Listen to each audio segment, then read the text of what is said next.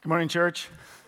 I'm going to put a picture that was taken at 4:45 up on a Saturday morning, being yesterday, and they look lovely and awake. But this is our El Salvador team that is going to connect with um, a very close church of ours in El Salvador. And again, who, who's on this team? Bill and Carolina John Hour, uh, Jeremy Rhodes, which happens to be a good translator for us, uh, Isaac Aldine, Andrew Lewis, Morgan Hunsaker, Nancy Hanula, and Rob Evans. So continue to pray for them all week.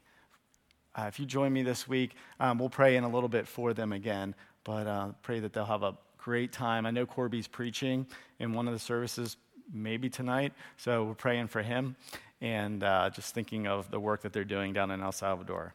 Um, I want to introduce you to a friend of mine. His name's Pastor Vern, and his quick bio is in the bulletin. But instead of just words, I thought maybe I could give you, uh, give him a chance just to share a little bit with you. And so um, I've got a couple questions for you, Vern, and you can just share uh, with us so we can get to know you better. And his wife Meredith, welcome. Appreciate it. Um, what, uh, one question, Vern. Favorite memory? Uh, you were part of a church plant. Maybe one from the early years, and then one from the final years. Good. Church planting, something I never imagined myself doing but uh, started a new church in suburban Harrisburg in 1994 and stayed there until I retired just uh, two and a half years ago. Uh, memories was putting a team together. You know, I didn't know what I was doing, and so we gathered about 20 people, people I'd known for a long time, other people I barely knew. And for six months, we prayed, we planned, we got ready.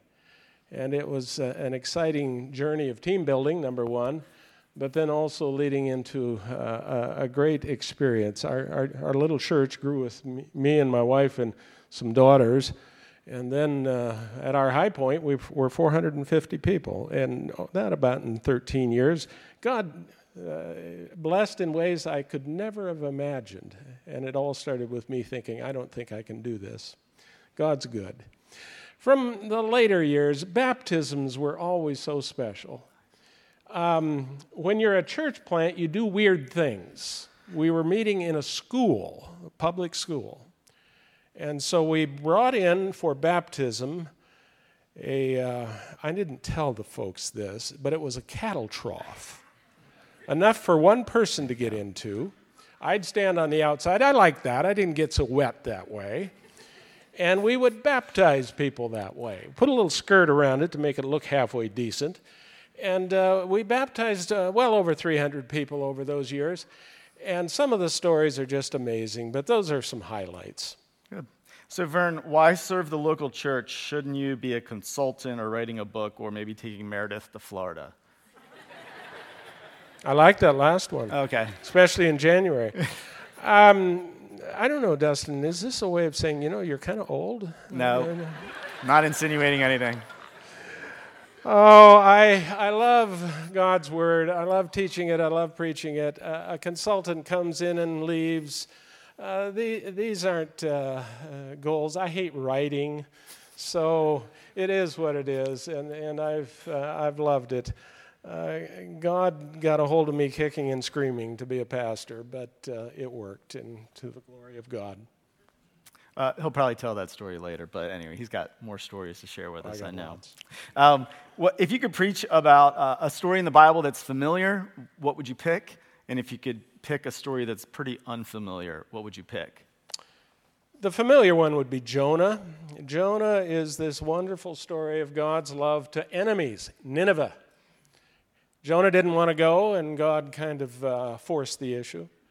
And so it's way, uh, God's way of saying nobody is beyond his redeeming love and his power to save. And Nineveh was saved in that time frame. An unfamiliar one would be the parable of the net, one of the parables Jesus tells, where the fisherman puts out his net and gathers all sorts of fish, it says, but actually the Bible doesn't say fish, just all kinds. I, I can imagine there maybe being a toilet seat in there and other kinds of things. But when it's full, this net, the fishermen bring it on shore and separate the good from the bad. And then Jesus makes the application. At the end of the age, the angels will come and separate the righteous from the wicked. There's a lesson in there The righteous and the wicked is the business of God and his angels. We worry way too much about who's in and who's out. God's going to do that. Our challenge is just to bring them in. Awesome. And why brethren in Christ? There's other denominations, there's independent churches. Why, why hang out with uh, brethren in Christ? Well, this goes back to seminary years. Uh, I did my seminary work in a seminary in Portland, Oregon. Um, there was a, a, group of seminary students that were brethren in Christ there that I got to know quite well, and then the dean of the seminary, some of you would know and remember Arthur Climenhaga. So, out of those personal connections, formed a community. But the thing that drew me probably most especially was the, the Brethren in Christ commitment to the integrity and the authority of the Scriptures. And that has uh, invited me in, and that has kept me. Uh, uh, so thoroughly grounded in what this means to be brethren in Christ. Now, you've seen 10 core values. I affirm all of them. I, I, I like them. They weren't a part of our, our lingo back uh, when I was joining the church in 1976 or 1977, but uh, they represent well. Would you join me as I just lead us in the morning prayer and a prayer for Vern? Heavenly Father, thank you for uh, lending us Vern, and thank you for his time with us. May the preaching and as he prepares for us, um, may we be blessed through this, and may Vern and Meredith be blessed as well. Thank you for our church and your, you leading us through this time and transition. Be with our El Salvador team, be with Corby and the crew as they bless the church down there, and be blessed all at the same time. Thank you for all these ministries and, and uh, studies that are kicking off in 2020. Be with each leader as they step out into an uncomfortable position that they might feel weak in. Lord, make them strong and use them. May they be your tools. Be with each one of us as we take a step forward this year. In our time of communion, may we just sense your presence and know your love and your sacrifice and embrace that. Lead our church in 2020, and may we be tools to be used by you. In Jesus' name I pray. Amen. Thanks, Vern, and I think we'll see you next Sunday. if you had invested $22 in 1980 in a small startup company called Apple, you'd be more wealthy today than you were in 1980. I told my parents uh, in 1980 I was seven years old, and if they could have just bought me 10 shares of Apple for $220 back then, then I would be have $3,000 today. And you can do the math if you add more money into it. That, that increase that, that we're referring to there in that one company, we would call return. This idea of return, we calculate it every day, probably, each one of us in our lives, and it goes well beyond just a, a stock number. I might start a new year with an exercise routine or cutting out sweets. I'm hoping for a good return. Work, I might work hard uh, as an employee, uh, maybe with a bonus or promotion in mind, hoping for a good return. Uh, I, I, love to do weddings, and uh, one of the things is um, either walk with a couple through premarital counseling or, or maybe see that they have premarital counseling with a counselor. Um, why, do, why does a couple do that ahead of their marriage day? Well, they're hoping for a good return. A student picks a college or picks a major hoping for a good return. An athlete puts a ton of time into practice, so they're ready for the big game, ready for that one shot hoping for a good return. E- even in our spiritual life, we might open up scripture daily or, or try to catch up on our daily devotional because we're hoping for a good return. Life's never as simple as a simple stock number.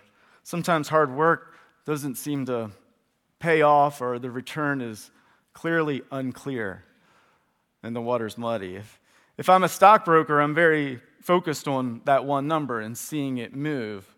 But if I'm a Christ follower, what am I focused on? God. The movement of God. The God's work in me, God's work in my community, in my family, in my home. I'm focusing on God's healing work, God's loving work. God, how do I jump on board with what you are doing? That's my focus. And in that, Lord, will I see the return. Whether it's a tough, tough life circumstance, or maybe I'm stepping into something uncomfortable. What is my prayer? If I'm honest, my prayer again and again is Lord, I don't know what the return is going to be, but you do. Amen. God, I don't know what I'm even looking for, praying for, but, but you're up to something, and I'm just going to be faithful here. Help me see the return. If I'm stepping into missions, so we've got a team in El Salvador, we have got a team getting ready to, for Guatemala in February. Um, and it, Jesse Grube just returned from YWAM. I just talked with Shamina Christian um, over the holidays as she's been in leadership with Samaritan's Purse. If I step into one of those spots, what's my prayer? Will, will three people know Christ for the first time because I stepped into this missions opportunity? Will a missionary family on the field be blessed and encouraged because I helped them out? Will only one person know Christ for the first time, but they go on and share Christ with 500 more? Will I come home more fierce advocate for missions in the place that I was just at and to help others?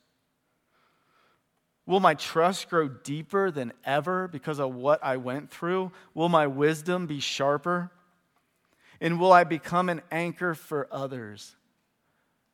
These are the returns that God might bring our way as we step out in obedience. And it's not just for a missionary, is it? It's as we step into our daily lives this week. We follow and serve Jesus.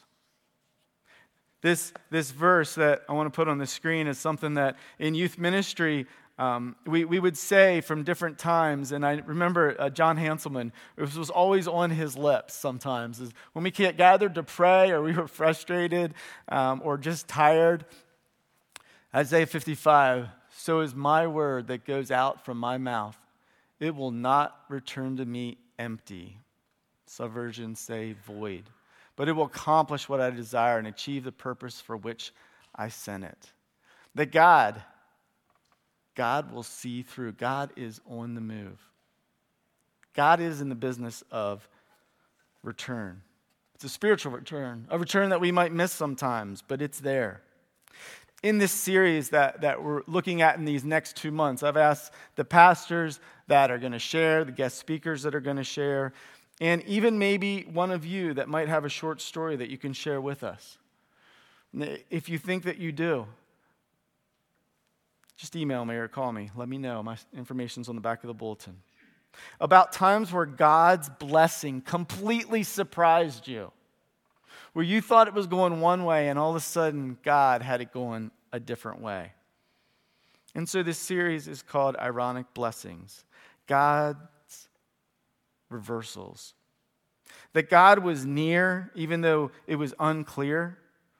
That there was a spiritual return when we didn't see it that we were confused about God, what God was up to, but we just stayed obedient or we began obedience. Even when we completely miss the mark or we run in an opposite direction from God, Vern already mentioned Jonah, that God meets us and there's a blessing there when it looked like a curse. Paul writes in 2 Corinthians, and this has kind of been a verse uh, as I gave this to uh, the people speaking. Um, For the sake of Christ, then, I am content with weaknesses, insults, hardships, persecutions, and calamities. And when I am weak, help me out. God can turn this thorny bush into a beautiful blessing. The, the foundation I want to lay for us is what is ironic blessing? Well, for me, as I sat down and thought about this, it would be these three things as we keep in mind and as people share.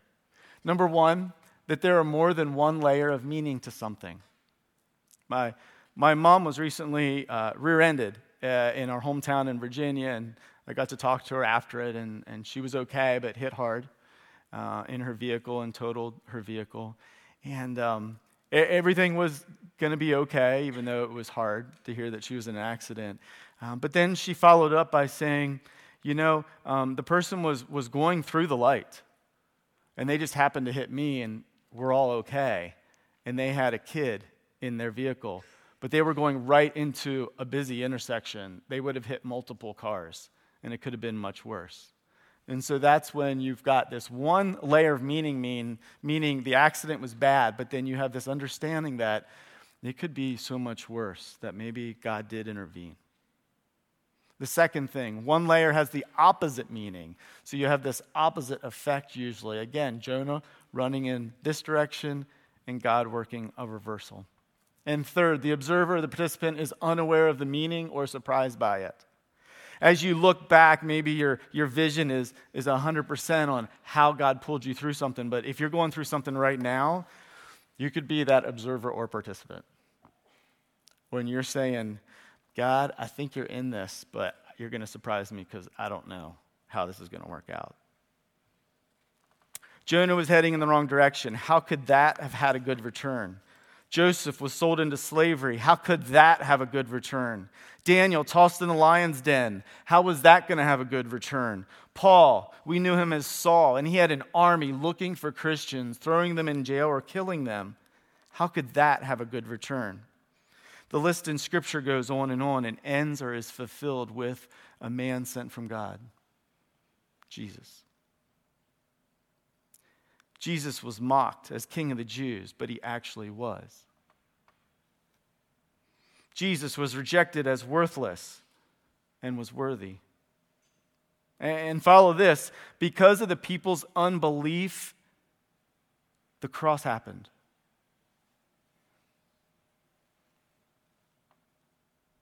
Because of the cross, unbelief was conquered. The unbelief had to flip to belief, and it only happened through Jesus. So for 2020, where does this take us? That, that God is at work. Will we see it? Uh, to know God is to know that God is in the business of reversals, of these ironic blessings as we follow. There, there's these statements in Scripture that I want to read to you but there are also big themes that you're going to see again and again and again through the lives and the stories throughout Scripture. When I am weak, then I am, help me out, strong. The last will be God chose the foolish things of this world to shame the wise. And you don't overcome evil with evil, but with good. Communion we wanted to start off the year with communion. It gives us this hands on approach, it allows us to walk the walk. When we, walk, when we come in here on a Sunday morning with the words on our mouth, I need you, Jesus. Communion allows us to walk in that. Lord, I need you. You can make these reversals happen. You bring about blessings. To save us, Christ had to die to himself first. Right? Isn't that the, the temptations in the desert? Satan coming next to Jesus. Hey, Jesus, why don't you do it your way? Yeah, you know what the Father wants, but, but why don't you do these shortcuts? It'll be much easier. But Jesus laid down his life in obedience to his Father. You and I were called to die to ourselves. Uh, Kurt Funk at the 4:30 service in, at Christmas Eve, he said it as clear as I just did. That as a Christ follower, I first die to myself so I can live. Again, there's this one meaning I'm dying to myself, I'm giving things up, and the opposite meaning is then I will live. As you approach the communion table in this new year, open your hands to the work that God has for you and open your eyes to his presence and his movement. Pray for a return, a spiritually deep return. Pray for a return that blesses others, blesses the community around you, and grows you deep. Pray for the Holy Spirit to lead you as you step into the exact place that God has you serve this year. And when you feel weak and unprepared, and it will probably happen, God will make you strong and ready. Vern, will you come and lead this time as we walk through communion?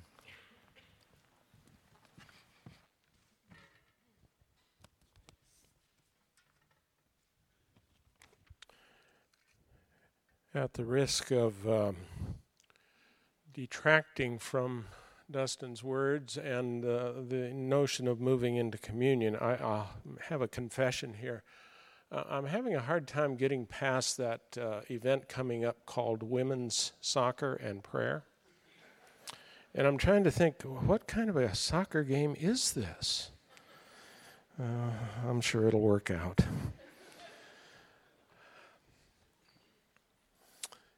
Communion is so special to we who put our faith in Christ because there's one of those multiple, several of those multiple meanings Dustin has talked about.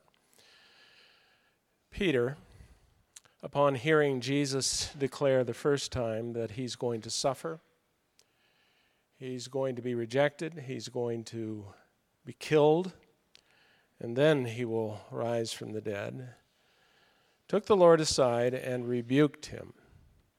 No.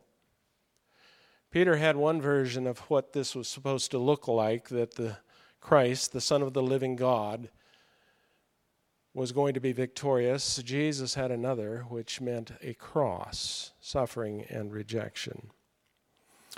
The communion emblems of bread and the cup are emblems of suffering a broken body, shed blood, and the invitation for us to do what Jesus said for us to do do this in remembrance of me. So I will use one of those reversals next Sunday, probably the story of Joseph from the Old Testament in prison. For all intents and purposes, his life is over, but God had a different plan.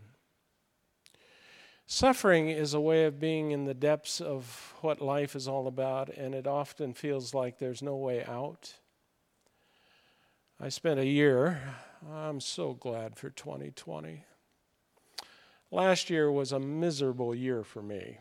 Three surgeries, sleeplessness, all sorts of headaches. I'll fill in some of those blanks, but I don't want to make it about me anyway. But out of that comes a deeper understanding of the mystery of suffering.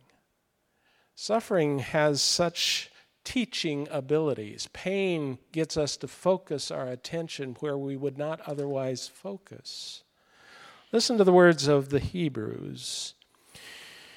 In beginning, in bringing many sons and daughters to glory, it was fitting that God, for whom and through whom everything exists, should make the pioneer of their salvation, in other words, Jesus, the pioneer of their salvation, perfect through suffering. As if to say, Jesus isn't fully living up to what God meant for him to be without suffering. And when Jesus joins us in this world as a suffering servant, we too know what suffering's all about and learn how God redeems suffering. And then another scripture since Christ suffered in his body, arm yourselves also with the same attitude, because whoever suffers in the body is done with sin. Now, that is such a bold statement, and I don't even know what Peter meant by it when he put it in his first letter. Is done with sin. But I do know that suffering focuses the mind and the heart. It gets us ready to shed some things that really don't matter very much and focus on the best things that do. When we come to communion this morning, the brethren in Christ believe in an open table. In other words, there's no qualifications here having to do with membership in churches or any other such thing. You're welcome to come if you believe that Jesus has died for your sins and has welcomed you into his family. The deacons have prepared the bread and the cup for us. The bread even has little marks in it to remind us of the sufferings of Jesus, the piercings of his hands, the sword in his side. So, as you come today, the music will begin, and there are serving stations across the front and in the back. After my prayer and the music begins, you come.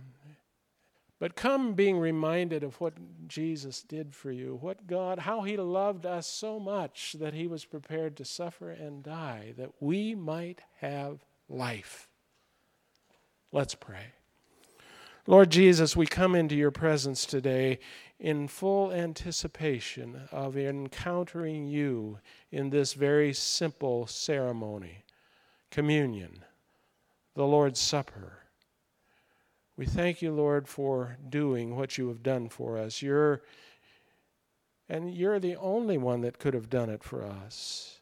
Offering up your perfect, sinless body for the sins of the whole world. Help us to reflect on that. Help us to be mindful of it and what we are called to be and to do. And send us home with a great, great blessing, remembering your love, your forgiveness, and the life that comes in your name. We pray this in Jesus' name. Amen.